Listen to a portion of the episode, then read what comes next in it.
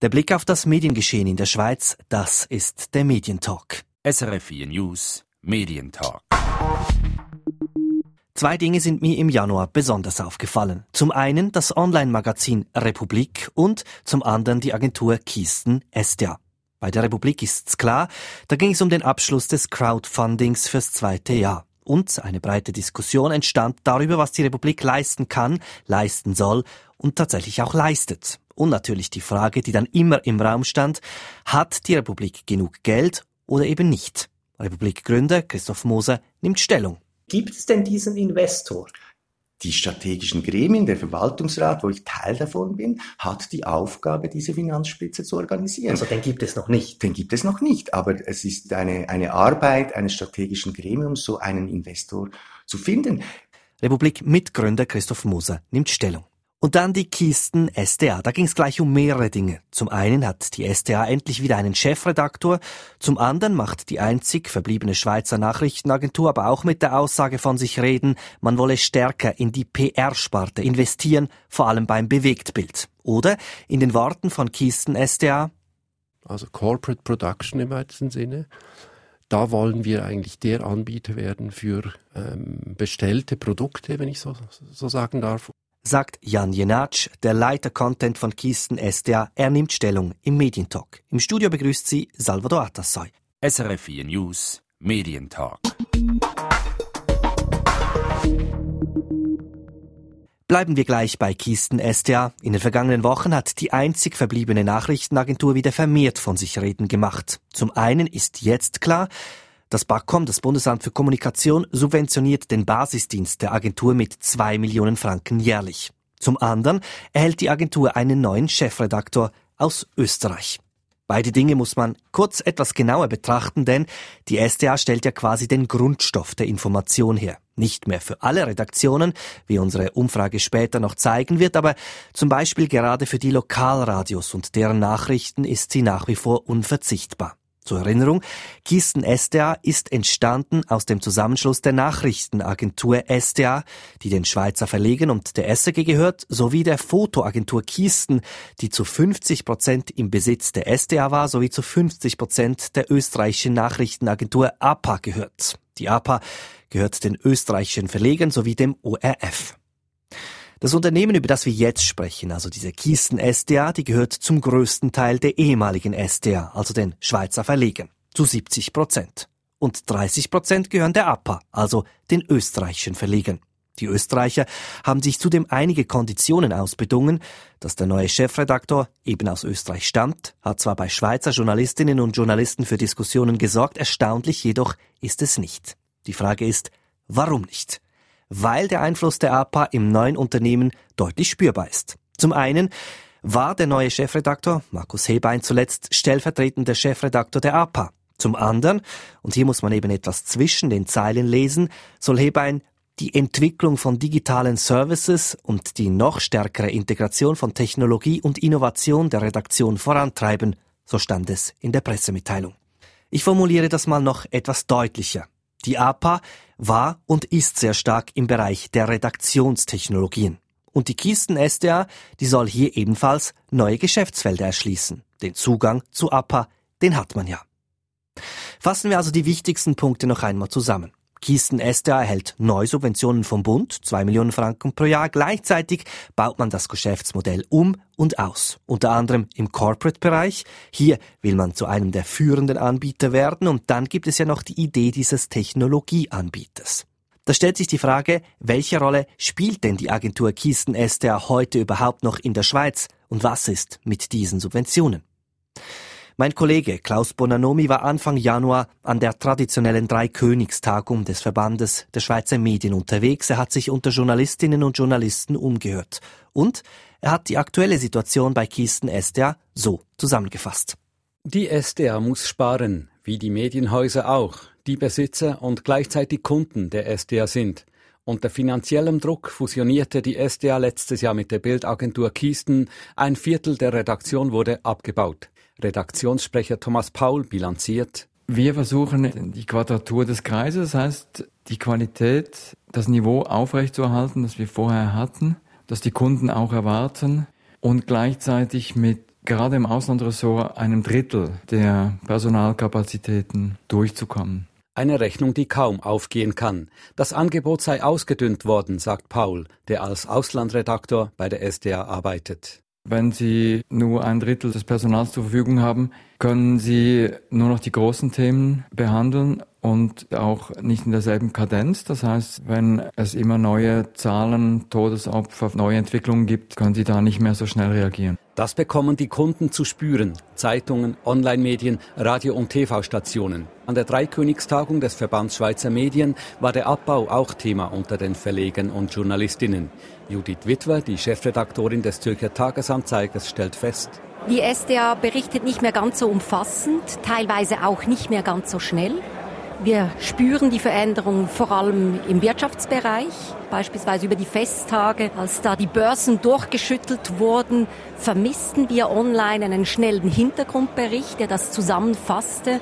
In der Kulturberichterstattung vermissen wir teils Nachrufe von berühmten Persönlichkeiten. Also da spüren wir schon, dass der Druck zugenommen hat. Andererseits hat die Bedeutung der SDA abgenommen. Viele Schweizer Zeitungen produzieren ihren Mantelteil mit den überregionalen Themen nicht mehr selber mit vielen SDA-Texten, sondern in einem Verbund wie Tamedia oder CH Media. So sagt etwa Sidonia Köpfer von den Schaffhauser Nachrichten, sie hätten den SDA-Regionalteil nicht mehr abonniert was in Schaffhausen passiert, wollen wir sowieso selber machen. Und äh, unsere großen Stücke werden eben von Autoren der CH Media geliefert. Auf die SDA angewiesen sind heute vor allem Online-, Radio- und Fernsehanbieter, die privaten ebenso wie die SRG. Sie könnten ihre Nachrichtenangebote ohne die SDA kaum aufrechterhalten. Ein Teufelskreis. Das Angebot wird weniger genutzt, es wird ausgedünnt, doch dafür wollen die Kunden weniger zahlen und es droht ein weiterer Abbau. Um diesen Teufelskreis zu durchbrechen, hat nun der Bund entschieden, die SDA mit zwei Millionen Franken jährlich zu unterstützen, wie Bernhard Meissen vom Bundesamt für Kommunikation bestätigt. Die Hauptdienstleistung, die Kießen SDA erbringt für alle Medien, eine Berichterstattung aus der Schweiz, aus dem Ausland und vor allem aus den Regionen für die anderen Regionen sicherzustellen, in drei Sprachen dezentral organisiert. An den Kosten dieses für Basisdienstes beteiligt sich der Bund äh, in Zukunft. Doch damit ist das Finanzloch bei der SDA noch nicht gestopft. Sie will auch mit kommerziellen Tätigkeiten mehr Geld einnehmen. IT-Dienstleistungen etwa oder PR-Angebote, so wie dieses Video für den Wirtschaftsverband Economy Suisse. Rudolf Münch, am kommenden Wochenende stimmen wir über die Selbstbestimmungsinitiative der SVP ab. Was würde sich für die Schweizer Unternehmen ändern, wenn sie angenommen wird? Die Initiative kreiert vor allem Unsicherheit. Unsicherheit. Dass ein und derselbe SDA-Redaktor an einem Tag journalistisch arbeitet und am nächsten Tag ein bezahltes PR-Video dreht, das ist heikel. Hier der neutrale Journalist im Dienste der Öffentlichkeit, da der Diener eines kommerziellen oder politischen Auftraggebers. Diese einstmals klare Grenze droht zunehmend verwischt zu werden. Der Bericht von Medienredaktor Klaus Bonanomi. PR-Videos, Technik, Subventionen, es gibt vieles zu fragen. Stellung genommen hat Jan Jenatsch. Er arbeitete früher für Kiesten. Heute ist er der Leiter Content bei der neuen Firma bei Kiesten Estia. Ich wollte von ihm wissen, warum baut die Nachrichtenagentur ihr Geschäftsfeld so massiv um? Wie ist beispielsweise dieser Video-PR-Bereich, den Klaus Bonanomi in seinem Beitrag angesprochen hat, entstanden? Ich glaube, es liegt auf der Hand, dass im Bereich Nachrichten, dass das kein Wachstumspotenzial in sich birgt. Wir kennen alle die Situation eben äh, in, in der Medienwelt, in der Medienbranche. Und es war ganz klar, dass man sich sehr stark fokussiert eben auf den Bereich ähm, Assignments, also Corporate Production im weitesten Sinne. Da wollen wir eigentlich der Anbieter werden für ähm, bestellte Produkte, wenn ich so, so sagen darf. Und auf der anderen Seite ist es auch klar, dass wir den Bereich Solutions, also technische Lösungen, ähm, forcieren wollen. Weil darin, in beiden diesen Geschäftsfeldern sehen wir äh, Wachstumsmöglichkeiten. Kommen wir zuerst auf den ersten Teil dieser Aussage zu sprechen. Der Anbieter, was meinen Sie damit? Also die Nummer eins, höre ich das richtig aus? Ja, natürlich, das hat ja jeder diesen Anspruch, der Anbieter zu sein. Ich glaube, was uns auszeichnet, ist, dass wir seitens Bild eine große Erfahrung in diesem Bereich mitbringen. Also wir haben bei Keystone damals in den letzten zehn und darüber hinaus Jahren war uns eigentlich bewusst, dass dieser Geschäftsbereich ein veritabler Geschäftsbereich ist, wo Potenzial drin ist, haben das auch gemacht, erfolgreich gemacht. Und aus diesem Grund ist es eigentlich so wie unabdingbar, dass das neue Unternehmen dies eben auch tut. Dann haben Sie gesagt Technical Solutions, das heißt, es wird auch um Programme gehen, um technische Möglichkeiten. Sehe ich das richtig? Da ist eine engere Zusammenarbeit mit der APA geplant oder von wo kommen diese technischen Möglichkeiten? Das ist ja so. Ähm, die APA entwickelt sich ja mehr und mehr zu, sie nennt sich selbst auch News Tech, also News Technik Agentur und setzt ganz stark auf Technologie. Und ich glaube, das ist auch für uns ganz, ganz wichtig, dass wir in diesem technischen Bereich uns entwickeln und eben zu einem wichtigen Anbieter werden. Es ist mir schon bewusst, dass es viele Anbieter gibt aus diesem Bereich, aber ich glaube, wir kommen aus der wir kennen ganz genau die, die Medienbranche. Wir können da eigentlich perfekte Lösungen eben auf den Markt bringen, die für die Medienbranche passen. Das bedeutet, an was denken Sie da? Ich denke an Lösungen wie zum Beispiel Newscrawlers, ich denke an, an Lösungen wie ganze Redaktionssysteme etc. Wie weit sind Sie in dieser Entwicklung? Also stehen Sie da am Anfang oder haben Sie schon Kunden in der Schweiz? Wir stehen am Anfang dieser Entwicklung, wobei wir eigentlich auch da wirklich versuchen, möglichst schnell Fuß zu fassen. Das heißt, wir haben Produkte, die es gibt, die müssen in den Markt reingetragen werden und das tun wir jetzt. Und Roboterjournalismus beispielsweise auch ein Thema? Absolut ein Thema. Ich glaube, Sie, die, die, wir haben ja die Lena ins Leben gerufen. Das hat, von der Lena hat man gehört, damals bei der letzten Abstimmung. Und ich glaube, da haben wir neben Tobi ähm, die Lena platziert und damit eigentlich wirklich auch gezeigt, dass wir fähig sind, schnell technologische Lösungen, einfache Lösungen auf den Markt zu bringen. Also ein Roboter, der quasi die aktualisierten Abstimmungsresultate aus den Gemeinden weiterverbreitet. Ganz genau. Also ein Schreibroboter, der eigentlich die Zahlen umsetzt in Texte, die ähm, lesbar, also lesbar im Sinn von, die man verstehen kann und sich nicht einfach selber mit diesen Zahlen etwas zusammenreimen muss. Kommen wir wieder zurück zu diesen Assignments, die ich am Anfang erwähnt habe. Jetzt ist es ja so, die Leute, die für diese Assignments zuständig sind, das sind ja in erster Linie Journalisten. Journalisten, die eigentlich Agenturarbeit leisten, also diejenigen, die diesen Content dann produzieren. Sehen Sie da ein Problem oder können Sie mir, beziehungsweise anders gesagt, können Sie mir erklären, wie denn so ein Assignment, nehmen wir diesen Economy Suisse äh, Beitrag, können Sie mir erklären, wie so ein Assignment funktioniert? Ich muss viel, viel weiter vorne beginnen, um das eigentlich zu erklären. Also es gibt Assignments, eben klassische Auftragsproduktion, das ist ja eigentlich die Übersetzung.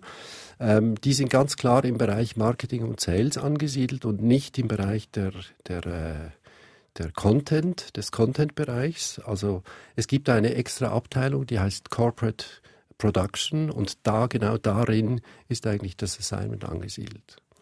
Wir machen im Bildbereich, im, im, visuellen Bereich machen wir seit langer Zeit machen wir Auftragsproduktionen.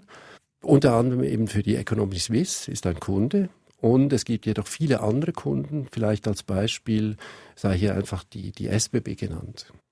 Das bedeutet also, bis jetzt haben Sie das bildmäßig gemacht, aber jetzt schieben Sie auch das bewegte Bild im Prinzip nach, das auch journalistisch kuratiert wird ja, das bewegte Bild, also eine Auftragsproduktion heißt eigentlich, dass man ähm, etwas macht im, im Auftrag des Kunden. Also man muss es wirklich so einfach auch formulieren. Das heißt, der Kunde hat eine gewisse Vorstellung und diese Vorstellung gilt es zu erfüllen. Das ist eine Auftragsproduktion. Und eine journalistische Produktion ist etwas ganz anderes. Das heißt, in der journalistischen Produktion wird nicht quasi, da, da gibt es keinen Auftraggeber, sondern da gibt es Fakten, die sind einzuordnen und die sind zu erklären.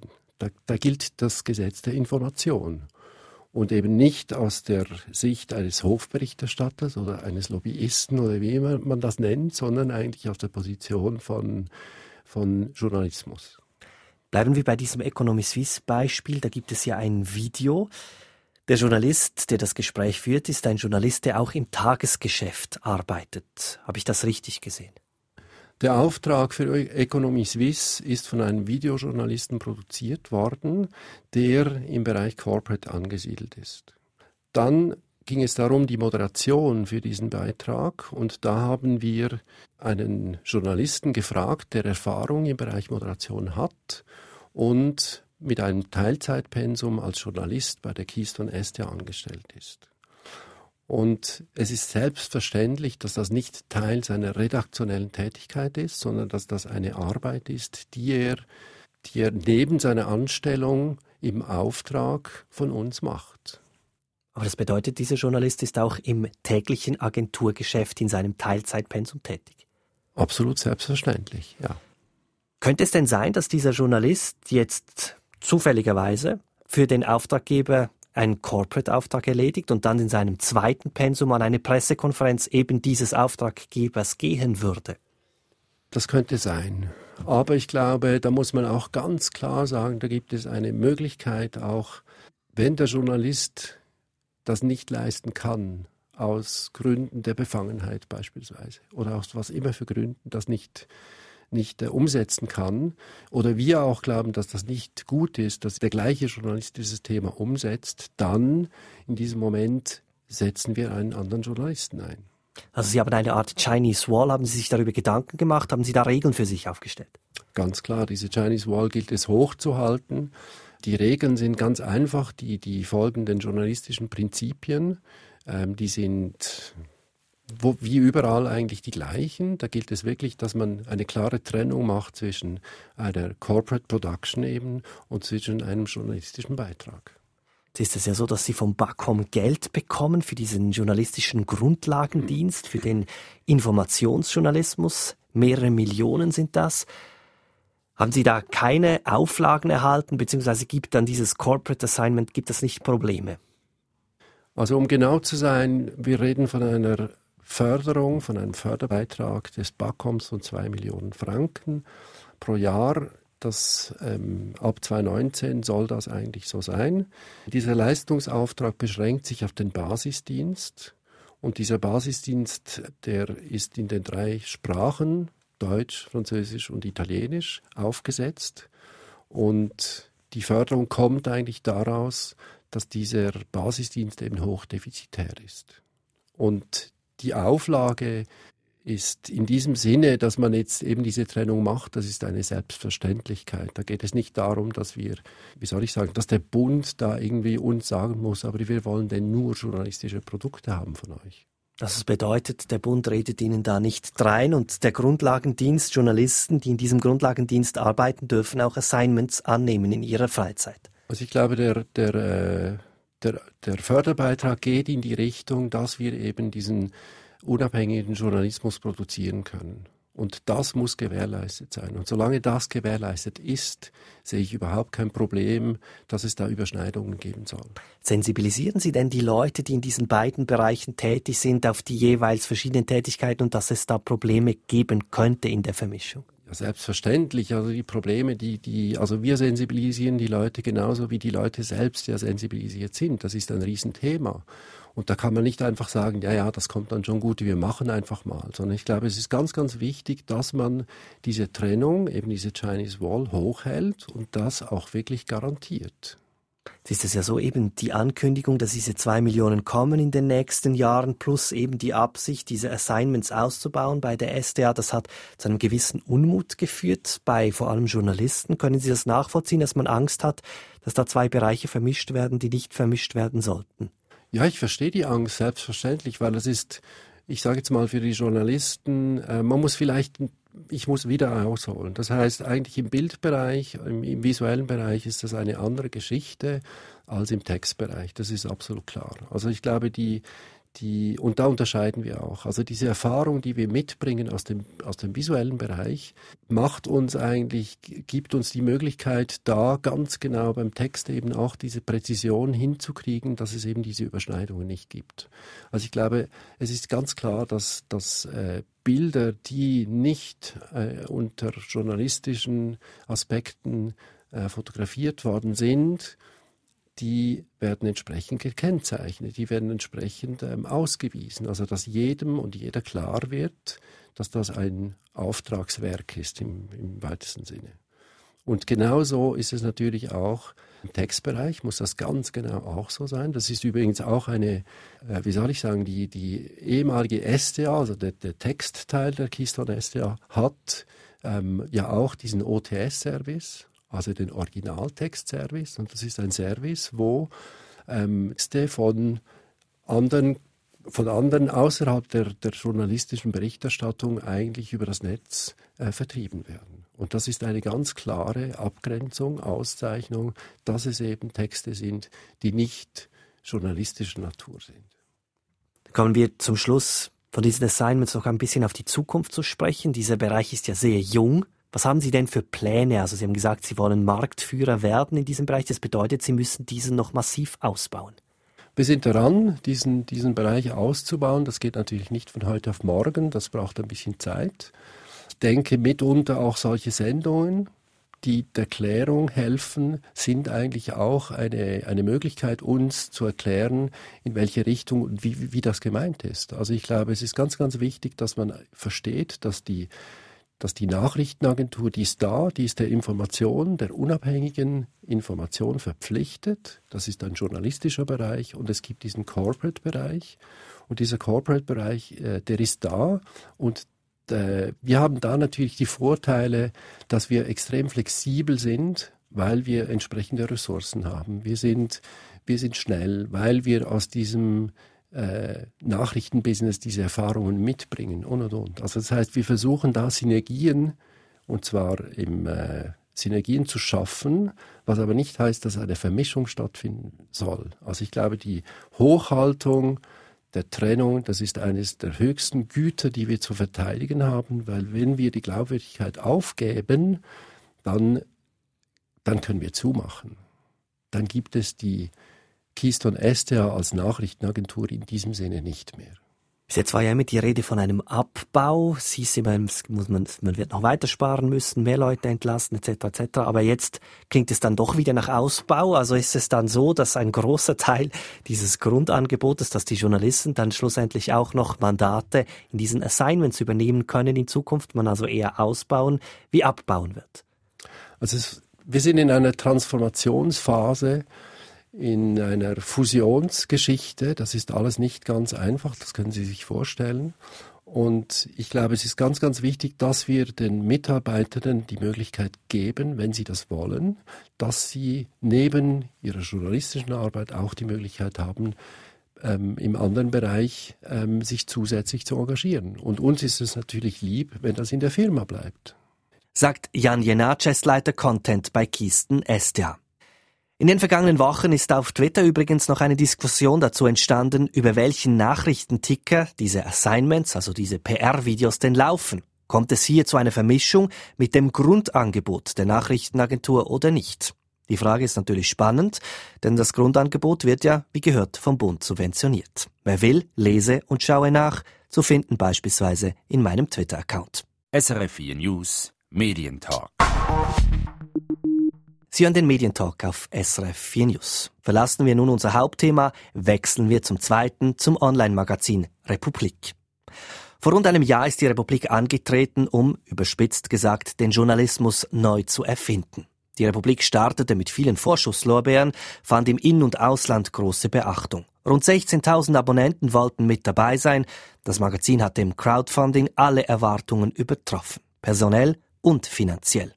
Jetzt, ein Jahr später, hat etwas mehr als die Hälfte ihr Abo erneuert. Die Republik hat in ihrem ersten Lebensjahr 2,85 Millionen Franken gekostet. Für die einen ein rekordverdächtiges Minus, für die anderen absehbar, für die dritten alles im grünen Bereich, der Businessplan. Viel wurde Bilanz gezogen, viel geschrieben. Ich habe die wichtigsten Voten und die bissigsten Kommentare zusammengefasst und darüber mit dem Verleger Nummer eins gesprochen, dem Mitgründer und ersten Abonnenten der Republik mit Christoph Moser. Ein sehr spannender Kommentar kam von persönlich Chef Matthias Ackeret. Er schreibt von diesem erwähnten rekordverdächtigen Minus. Christoph Moser sagt, alles auf Kurs, wir sind im Businessplan. Nur, was gilt denn jetzt? Äh, es war geplant. Es wurde in den letzten Wochen so viel Unfug über unseren Geschäftsgang veröffentlicht. Das rekordverdächtige Defizit, das da äh, angesprochen wird, das sind die Kosten äh, des ersten Geschäftsjahres. Das war ein überlanges Geschäftsjahr. Das ging von Januar 2017 bis Mitte Jahr 2018. Das war so im Businessplan. Und wir sind besser auf Kurs, als die veröffentlichte Meinung darstellt. Dann würde ich gerne noch hinterher schieben. Die NZZ am Sonntag hat ebenfalls eine Zahl genannt. Sie sagt, die monatlichen Ausgaben der Republik liegen derzeit bei rund einer halben Million Franken. Korrekt? Das stimmt aufs Ende 2018 bezogen. Im Schnitt haben wir 2018 im Monat ungefähr 467.000 Franken ausgegeben und man höre und staune ziemlich genau 467.000 Franken eingenommen. Jetzt ist das Delta auf Ende Jahr ein bisschen aufgegangen. Wir hatten ein bisschen höhere Kosten und die sind wir jetzt wieder am Modellieren, damit wir im zweiten Jahr eine gute Ausgangsposition einnehmen können. Aber man muss sagen, wir sind viel besser unterwegs, als wir es je erwartet haben, ähm, als wir an den Start gegangen sind. Wir möchten niemals tauschen mit einer Situation vorher als jetzt, wo wir stehen im Januar 2019. Ich möchte trotzdem noch etwas auf dieser finanziellen äh, Seite rumreiten. Äh, ebenfalls zu lesen war, Sie brauchen einen Investor, gesagt wurde, weil eben finanzielle Probleme. Was ist denn da dran? Finanzielle Probleme ist eine absurde Aus Aussage. Aber es braucht einen neuen Investor. Natürlich, wir haben immer gesagt, wir brauchen maximal, wir geben uns fünf Jahre, bis wir selbsttragend sind. Und in diesen fünf Jahren wollen wir Finanzspritzen von maximal siebeneinhalb Millionen Franken äh, einsetzen. Wir haben bisher Startkosten, Aufbau dreieinhalb Millionen Franken Finanzspritzen eingesetzt und jetzt für die Sicherung der Liquidität auf dem weiteren Wachstumskurs brauchen wir als Sicherheitsnetz eine weitere Finanzspritze. Wir haben nie etwas anderes gesagt. Aber gibt es denn diesen Investor? Die strategischen Gremien, der Verwaltungsrat, wo ich Teil davon bin, hat die Aufgabe, diese Finanzspitze zu organisieren. Also den gibt es noch nicht. Den gibt es noch nicht, aber es ist eine, eine Arbeit eines strategischen Gremiums, so einen Investor zu finden. Wir können gute Zahlen vorlegen, wir können ein Wachstum vorlegen im Lesemarkt ähm, und das sind gute Argumente zu sagen, hey, in dieses Projekt investieren wir. Wenn Sie Antwort geben, das hört man auch jetzt, Sie sagen, die Republik ist eine Erfolgsgeschichte, das ist so das Mantra. Zu lesen war aber auch, die Republik ist eine Erfolgsgeschichte, aber vor allem eine Erfolgsgeschichte des Marketings, weniger des Journalismus. Was sagen Sie dazu? Ach, also ich, ich würde sagen, die Erfolgsgeschichte, ob das eine Erfolgsgeschichte ist, ist noch nicht klar. Wir haben immer gesagt, es ist ein harter Weg ohne Verlag im Rücken, im freien Markt, ohne reiche Mäzene im Hintergrund, die uns finanzieren, siehe Tageswoche, das war das andere Modell, eine funktionierende Organisation aufzubauen. Das wird sich entscheiden, aber wir sind auf gutem Weg, das ist meine Aussage. Und äh, ob das jetzt eine Marketing-Erfolgsgeschichte ist oder auch eine journalistische Erfolgsgeschichte. Ich bin sehr stolz, was dieses Team im letzten Jahr journalistisch geleistet hat. Über das Baukartell hat die ganze Schweiz gesprochen. Wir waren bei den Cum-Ex-Enthüllungen dabei, bei diesen Steuerdeals, die in Europa äh, Milliarden äh, an Steuereinnahmen gekostet haben. Wir haben äh, die An-Nur-Moschee, also die ganze, den ganzen Islamismusprozess oder angeblichen Islamismusprozess in Winterthur fundiert aufgearbeitet. Das sind alles Stücke und ich könnte noch ganz viel mehr aufzählen, die genau dem Konzept, das wir äh, eingeschlagen haben, entsprechen. Und natürlich gehört Marketing dazu. Natürlich gehört dazu, dass wir das Produkt und das, was wir tun, was eben nicht nur Journalismus ist im engeren Sinn, sondern ein journalistisches Aufbauprojekt, wo wir die Leserinnen und Leser, die Verleger auch einbinden, indem wir ihnen erklären, wo wir stehen, was für Herausforderungen wir haben. Das gehört, das ist alles ein Paket und äh, ich bin sehr zufrieden mit diesem Paket im ersten Jahr.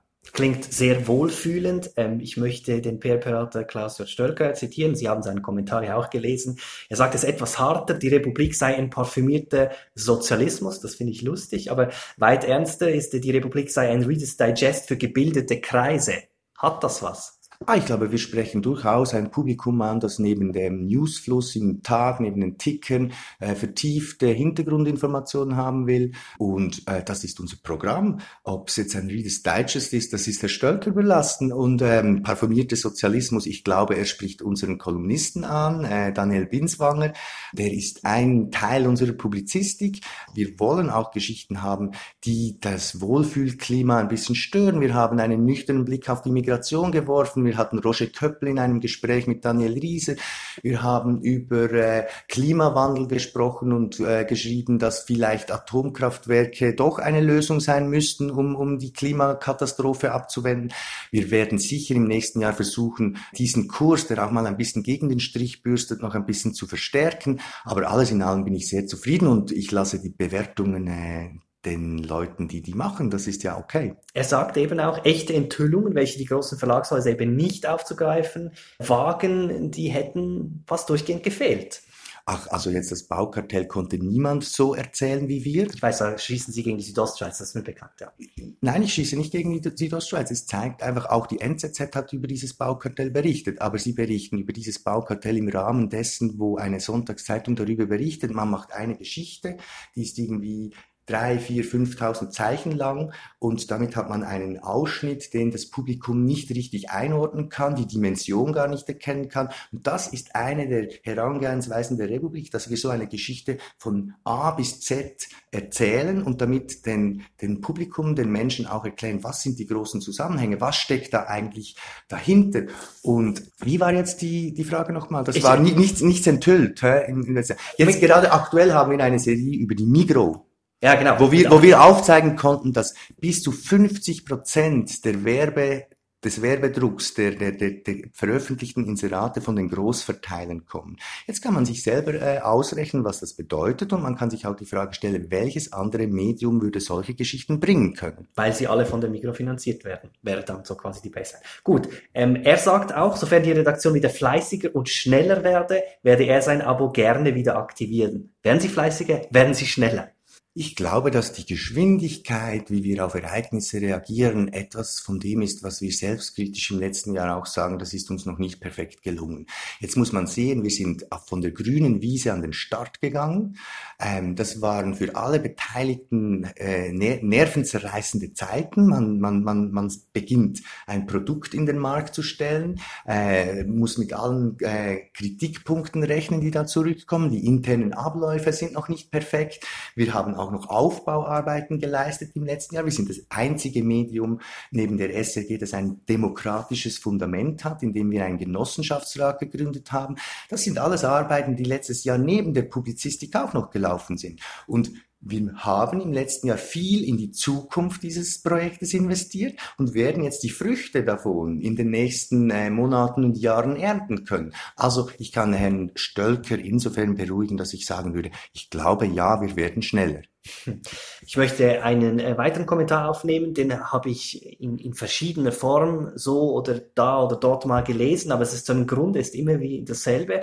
Die Republik ist ein Nischenprodukt geblieben für Leute, die gerne langatmige und unwichtige Artikel lesen.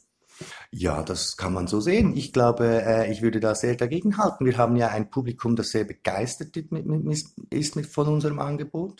Äh, wir haben ein Publikum, sehr viele, die eben diese Tageszeitungen oder diese Newsportale nicht mehr wirklich besuchen, weil sie nicht interessiert sind an diesen kleinen Geschichten, an diesen kleinen Wendungen, an diesem Minutenjournalismus, der alle paar äh, Minuten äh, einen neuen Aspekt in die, in, die, in die Arena wirft.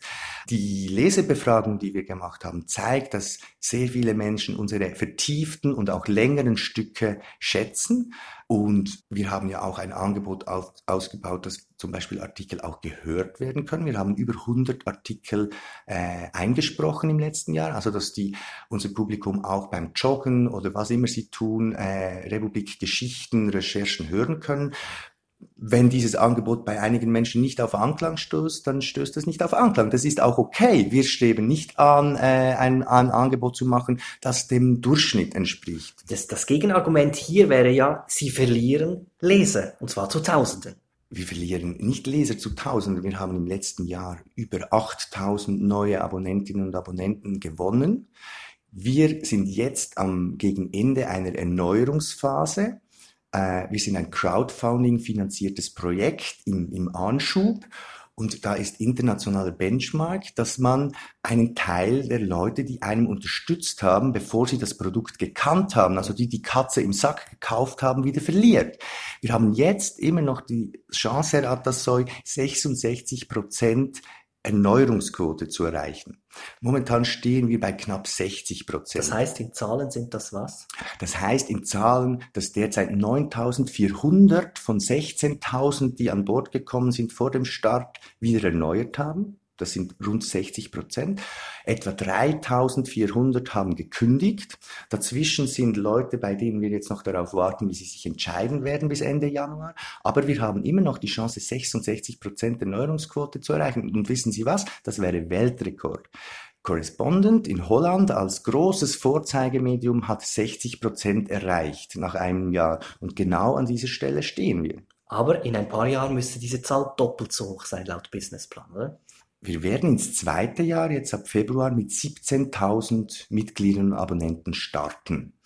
Und wie wir, wie ich vorhin gesagt habe, werden wir jetzt, sind wir jetzt daran, das Geschäft zu modellieren, denn das Unternehmen zu modellieren für das zweite Jahr. Das heißt, wir werden ein bisschen mehr in die Akquise stecken, dass wir ein bisschen mehr äh, Mitglieder und Abonnenten gewinnen. Noch mehr Marketing. Wir haben im letzten Jahr sieben Prozent unserer Ausgaben fürs Marketing verwendet. Das ist äh, nicht viel. 70 Prozent fließen bei uns direkt in den Journalismus. Journalismus heißt bei uns die Journalisten, die IT, die journalistisch arbeitet und die Community. Das heißt, ich möchte diesen, das noch fertig machen. Wir werden äh, ein bisschen mehr in die Akquise investieren. Im ersten Jahr haben wir auch sehr stark in die Community investiert, weil wir gesagt haben, wir wollen die Leute behalten, die wir schon mal geholt haben. Im zweiten Jahr es gibt es einen kleinen Strategiewechsel, ein bisschen mehr auf Akquise setzen, ein bisschen an den Kosten schrauben, weil wir auch sehr viele Dinge ausprobiert haben im ersten Jahr. Manche haben funktioniert, manche nicht. Wir müssen die Mittel ein bisschen mehr fokussieren und, das haben Sie schon angesprochen, diese Million als Finanzspritze, das ist vor allem auch ein Sicherheitsnetz, weil wenn man ein Unternehmen auf die Beine stellt, muss man Mittel auf der Seite haben, falls irgendetwas Unvorhergesehenes passiert. Wenn man den Laden schließen müsste, muss man den Leuten auch noch die Löhne zahlen können für, für drei Monate. Und deshalb brauchen wir liquide Mittel, um in diesem Wachstumskurs... Sie wollen nicht schließen, oder? Nein, wir sind weit davon entfernt. Wir sind, schaut, wir sind viel besser dran, als wir vor dem Start je gedacht haben. Diese 24 500 Mitglieder und Abonnenten, die wir Ende oder Ende dieses äh, der Laufzeit hatten, ist das, was wir eigentlich nach fünf Jahren glaubten zu erreichen. Also das zeigt, in welchem, in welchem äh, Potenzial wir äh, momentan tätig sind und was da noch drin liegt. Trotzdem herrscht offensichtlich, das kann sein, dass das vor allem Journalisten und Journalistinnen sind, herrscht irgendwie so ein bisschen der Groove, die Republik ist langweiliger, als wir uns erhofft haben. Spüren Sie das auch? Das ist vor allem die Journalismusbubble, äh, die, die, die das sagt. Ähm, wir haben von den Leserinnen und Lesern nicht diesel denselben Eindruck, kriegen wir zurückgespielt.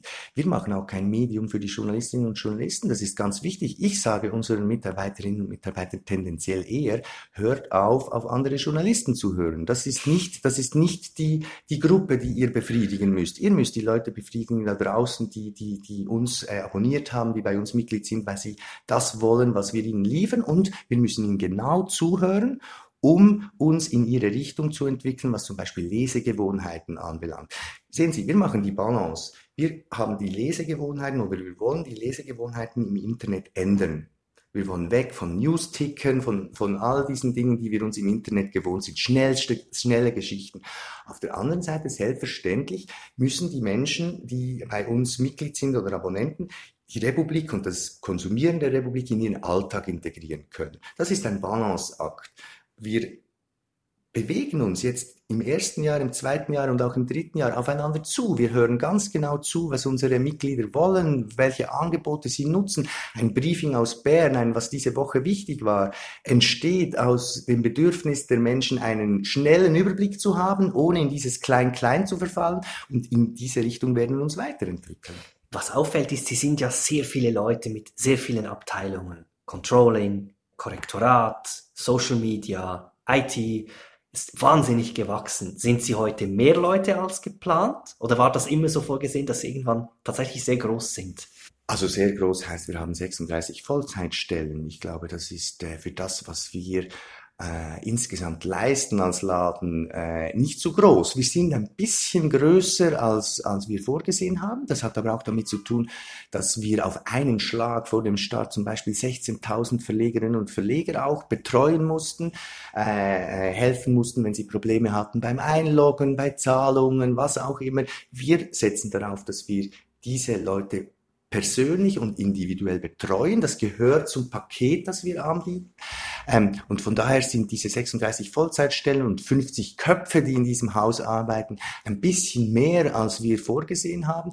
Aber wir müssen oder wir wollen Leistungen, die wir erbringen müssen, um, um, um weiter auf Kurs zu bleiben, auch, auch erledigen können. Und jetzt beginnt das Modellieren oder jetzt sind wir am Modellieren, wie können wir eben in dem im zweiten Jahr aufgrund der vielen Daten, die wir im ersten Jahr gewonnen haben, was haben, was funktioniert, was funktioniert nicht, wo äh, geben wir ein bisschen mehr als, aus, als geplant, wo sind wir unter Budget, versuchen wir jetzt das wieder schön in, in, eine, in, eine, in eine Balance zu bringen. Aber das ist die Methode, mit der wir arbeiten. Blicken wir noch kurz in die Zukunft. Wo steht die Republik im Januar 2020?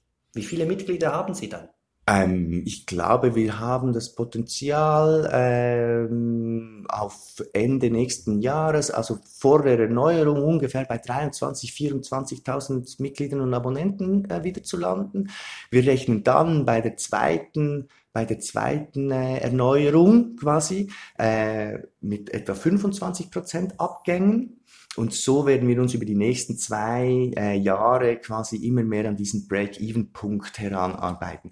Ich meine, es kommt sehr darauf an, was wir in diesem Jahr journalistisch leisten, was uns sehr freut und was äh, der Kern dieses Unternehmens ist, wenn wir gute Geschichten machen, wenn wir Geschichten machen, die wirklich auf Aufmerksamkeit stoßen, die außergewöhnlich sind, sehen wir das eins zu eins und direkt in unseren Verkäufen.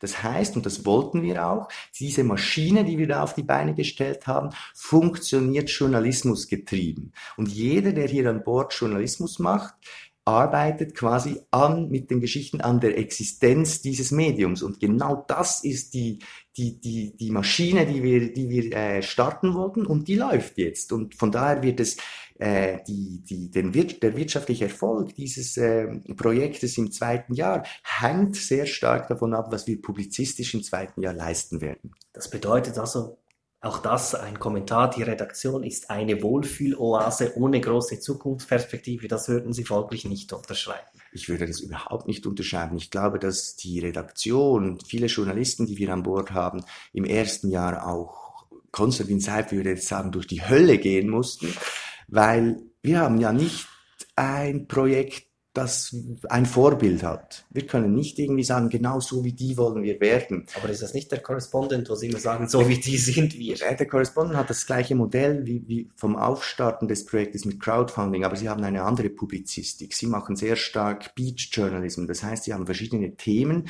wo sie einfach dann jede Woche oder alle zwei Wochen eine neue Scheibe abschneiden. Thema Alter, Thema Zukunft.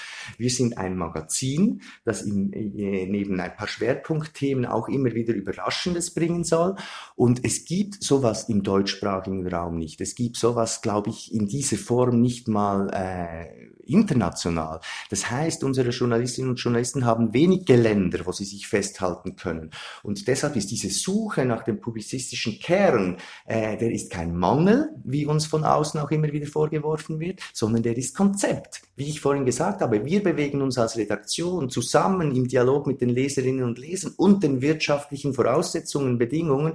Äh, das bewegt sich jetzt äh, in den nächsten Monaten und Jahren immer mehr so aufeinander zu, dass es am Schluss A finanziell finanziell in der Balance ist und publizistisch äh, dort ist, wo wir diese Dinge machen können, die wir für wichtig erachten und unsere Leserinnen und Leser sagen, das ist das Angebot, was ich haben will. Sagt Christoph Moser, er gilt zusammen mit dem ehemaligen Tagesanzeigerjournalist Konstantin Seib als einer der führenden Köpfe hinter dem Online-Magazin Republik.